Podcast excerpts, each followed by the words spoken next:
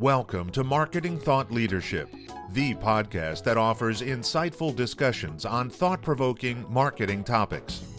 Here's the host of our show, marketing consultant, speaker, author, and educator, and the president of L two M Associates, Linda Popke. Hi, this is Linda Popke, and welcome to our latest episode of Marketing Thought Leadership. We're here today with Lucy Newcomm. Lucy is the president and C E O of the Newcomm Global Group. She has more than twenty-five years of marketing experience featuring successes in markets and international business development for corporations, startups, and nonprofits. She's experienced on four continents with particular expertise in emerging markets, where she led the market entry and establishment of a leading Johnson and Johnson company in Africa, as well as the sales and marketing team of an international consumer goods manufacturer, where she took them from the brink of closure to profitability, among other global accomplishments. Uh, thank you for joining us, Lucy. I'm glad to have you here today. My pleasure, Linda. Great. So first of all, Lucy, tell us, why do we even want to think about going global? I mean, it's it's enough work to uh, to, to deal with our local customers. Why should we even think about uh, about this entire global international business? Thanks so much for that question. I think in the recessionary times, it's all we can do to kind of keep our heads down and stay focused on our local customers. But um, my view over time is that these periods are cyclical and that ultimately the global marketplace is here to stay. We have so many opportunities available to us now and uh, many different support sources, incentives, et cetera. But perhaps more to the point, our own local markets are competitively available internationally, and it behooves us, if we're not going to go global, to make that a conscious choice. We need to be aware that it's not unusual for an overseas manufacturer to come in and produce just what we're producing more cheaply and sell it in our own local Macy's, retailer, whatever. Uh, so there's many decisions to be made if one is going to choose not, a, not to go globally, and certainly many opportunities and different levels of participation if we are. So that's important to know. So we should make a conscious choice whether to go global or whether not to. That's my recommendation. Absolutely. So how has the global market changed? And we've had this, this worldwide recession, and we've got technology that's available. But what do you think are some of the biggest changes over the last several years in terms of a company wanting to go global? Well, certainly the Internet uh, is the, the true leveler. You know, Linda, many years ago, we had actually not even that many. Um, it was very hard to access, certainly the more uh, elusive markets, the smaller markets, and what we would often call the emerging markets. And now, you know, markets like India and China are some of the biggest players. And smaller players like Australia and New Zealand have equal opportunity at the buying table because of the platform that the Internet provides. So just in terms of communication, the Internet alone has made a staggering impact, probably, you know, the most possible. Uh, and then, of course, with the on- online commerce available, you know, small businesses have the opportunity to compete with large ones in terms of providing maybe more personalized versions of products versus mass market versions of products. It's really hard to underestimate the opportunities available in the global marketplace now, even with currency fluctuations as a result of the recession, as you wisely note, even with purchasing power going up and down, there are still plenty of opportunities available. That's good to know. So there, people are looking at our markets, we should be looking at theirs, and we should also be looking just to expand. So those are all good points. So one of the things I know that you're, um, you've, you've talked about uh, to me is how important it is to get the global voice of the customer. So how does one go about getting the voice of the customer uh, when you're in a different country or when you're looking at it from, uh, from a very different perspective than perhaps the, uh, the locale that you might be talking to? Well, thank you. I think it's important to recognize a few things uh, at the start. We always want to go tactical to begin with, and uh, being good action-oriented um, American business people that we are. But in fact, uh, doing business globally, especially in terms of getting the voice of the customer or the, the prospect perhaps, to be very aware of the cultural impacts involved. Um, you yourself have uh, referenced Edward Hall in another um, of your uh, webinars, and Uh, he has a wonderful model about low context culture and high high context culture, basically cultures that are action-based and those that are relationship-based.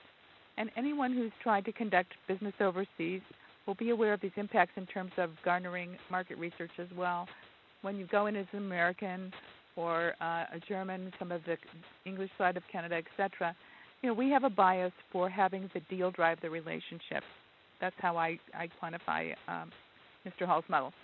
many relationship-based cultures, though, in Asia, parts of Europe, et cetera, the relationship drives the deal. So it's a totally different approach, a totally different uh, scenario when it comes to time involved, or as we might say cogently, the sales cycle, much longer. Uh, but these things are all really important in terms of starting at the beginning, in terms of gathering customer or prospect data as well. That's important. So, yeah, so it's definitely good to, to know that. I think also, you know, even, Linda, how cultures are treating uh, information also really matters. In Europe, there are tremendous data protection privacy acts that, you know, preclude direct marketing and, and also may impact market research. When the Russian um, market was available for research, one participant offered to pay the moderator. She was so thrilled to have her opinion solicited. Wow. In my own uh, experience in Africa, it was very difficult for us to market our consumer goods uh, in certain markets. We went and did some research, but we found that those poten- potential customers were so used to, under the apartheid regime, giving the answer that was necessary to avoid punishment, that it was very hard to actually get to the data required to sell the products we wanted to put in market. Wow. So, so it really does matter as you go from country to country um, in terms of, of what the cultures are and understanding whether it's high context, low context, et cetera. How does the um, how does the ability to do things on the web change the ability for us as marketers to get the global voice of the customer? Can we do that? Are, are all countries and cultures as web savvy as we are in America? Well, thanks. That's such a, an astute question. I think there's two parts, actually. There's the savvy technology piece, and then there's the, the reality of telecoms costs. You know, in many countries still, it's a dial ramp up, dial on ramp up to the, the Internet, and those can be high telecoms costs, which, you know, we tend to think of the Internet as free here, and in many countries that's not the case. So that's already kind of a barrier in terms of the broader circle of soliciting customer research.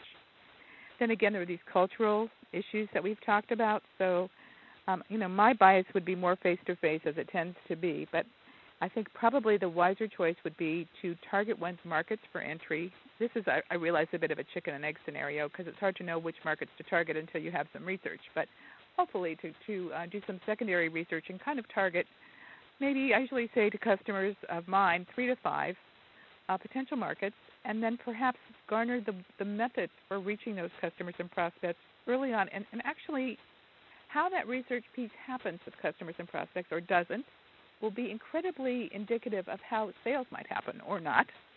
So it's all, you know, it's, it's a learning process at the tactical and content level in terms of whatever the direct responses are. But the process itself should be quite illuminating in terms of what the sales process might might require. So, Lucy, you've been you've been in business for a number of years, and uh, and you've been involved in a number of different countries. What are some of the insights you can share with us, just in general, for uh, for marketers in terms of things they should look at uh, beyond what you've already told us, but in general, uh, and when thinking about globalization and internationalization? Well, I think um, the longer I'm in this business, the more I need to learn is sort of my approach, because ultimately this business, even marketing in general, but I think in some ways global marketing more, is absolutely tied to people. I know as marketers, I, I can get very stuck in the weeds at times dealing with R O I numbers, and that's certainly important. I want to make sure I'm making the impacts I want to make. But uh, ultimately, global marketing more than any other kind, I think, is about um, people connecting with people. And just as you've uh, insightfully asked about the, the customer research process, it's it's true all the way throughout, from, from start to finish. You know, if we have this great product, but it's completely against someone's religious culture, and by the way, it's a religious-dominated country, you know, that's not something that's necessarily going to show up in a quantitative five-question survey. We need to really be mindful and therefore broader in our approaches in every way, as we've already talked about, but ultimately remember that probably more than the regular markets that we're familiar with, this is really about people selling to people. And all, as um, I talked about the high-context relationship culture, even more so in those cultures, but ultimately beyond. And it seems to me that as we watch Americans change under the increasing economic pressures and the kind of accelerated pace of the world, that won't necessarily impact um, our potential customers in other markets the same way. But nevertheless, you know, we are all dealing with things like climate change. We're all dealing with a number of common issues and problems that provide us with opportunities in the business sphere, but also may have different impacts. Maybe products that we tested in one market five years ago didn't go so well might work well now because we were just a little ahead of our time in that particular market. So it's very important, I think, and, and difficult to stay both focused and flexible. We'll be focused and flexible. That's that's a good point. Good point to know. Great. And then again, one, one, I guess one final question is we hear so much about business being done in English. I mean, English is in one sense the lingua franca of, of business uh, from an international basis. But how important is it to uh, to look beyond trying to do things in English and really localize within the local language or, or local cultures, et cetera, to be successful? Well, that's such a wonderful question, Linda, because, of course, there are at least three forms of English that I know of. So even if we just do English, you know, that has its own connotations as it Not is. Not to mention all the English versions we have in the U S, right? That's what, exactly. Yeah. So, um, again, a very insightful question. Thank you. I think, you know, the main thing is we, we've been talking about through this call is building relationships at, at whatever level. If you're in an action-based culture, that's going to look a little thinner than a relationship high-context culture where we might call that thicker. Um, language is certainly a key bridge builder towards building those relationships, whether it's a transaction or, in fact, an ongoing relationship. So it's very wise of you to offer that. And, you know, translations, it, I usually have two translators for that reason, somebody to read it, read it out to the translator and one person to read it back to make sure we've avoided all those lovely mistakes we often hear about in international marketing textbooks. So uh, I think it's it's important, but I think it's even more important to capture the flavor of the language, if that makes sense. Right. So that, so we're not just, you know, spewing out of a, a dictionary to make it sound like we're matching something that we're not really offering the bridge we were pretending to offer. Got it. So it sounds like there's a lot of opportunities. There's a lot of things we can do, but we need to um, to take our time and, and think about this and, and figure out how to how to enter these markets and really be successful. Um, and uh, and take take some time to do our homework. I think that's really right. And I, the other thing I'd say is when I work with a company to expand into another market, I try to impose the idea that um, building a bidirectional framework from the beginning is quite important. We we tend to want to have the headquarters reach out and create a satellite and work operationally. And I think one some of the best opportunities, per your earlier comments about voice of the customer, Are, are elevated and uh, de- developed in the field, and so we want to have those channels to communicate back to us as well. Yes, it's great to have our global brand in the market, building traction and relevance, but we also want to have that flow through so that we know, is this actually working?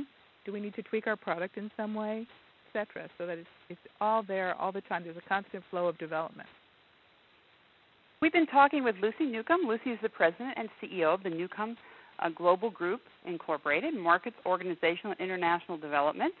And you can find out more about Lucy on her website, which is w w w dot newcomm global dot com. So Newcomm with two M's, global dot com. She's got a blog. You can follow her on Twitter and lots of great information about globalization, internationalization, and how you can be successful in those markets. Thank you, Lucy. Thank you, Linda. It's been a pleasure. Thank you, and until next time, thank you for joining us for Marketing Thought Leadership. We hope you enjoyed this edition of Marketing Thought Leadership, brought to you by L two M Associates. If you'd like to find out how you can improve the return on your investment in marketing programs, processes, or people, contact us at w w w dot l two m associates dot com.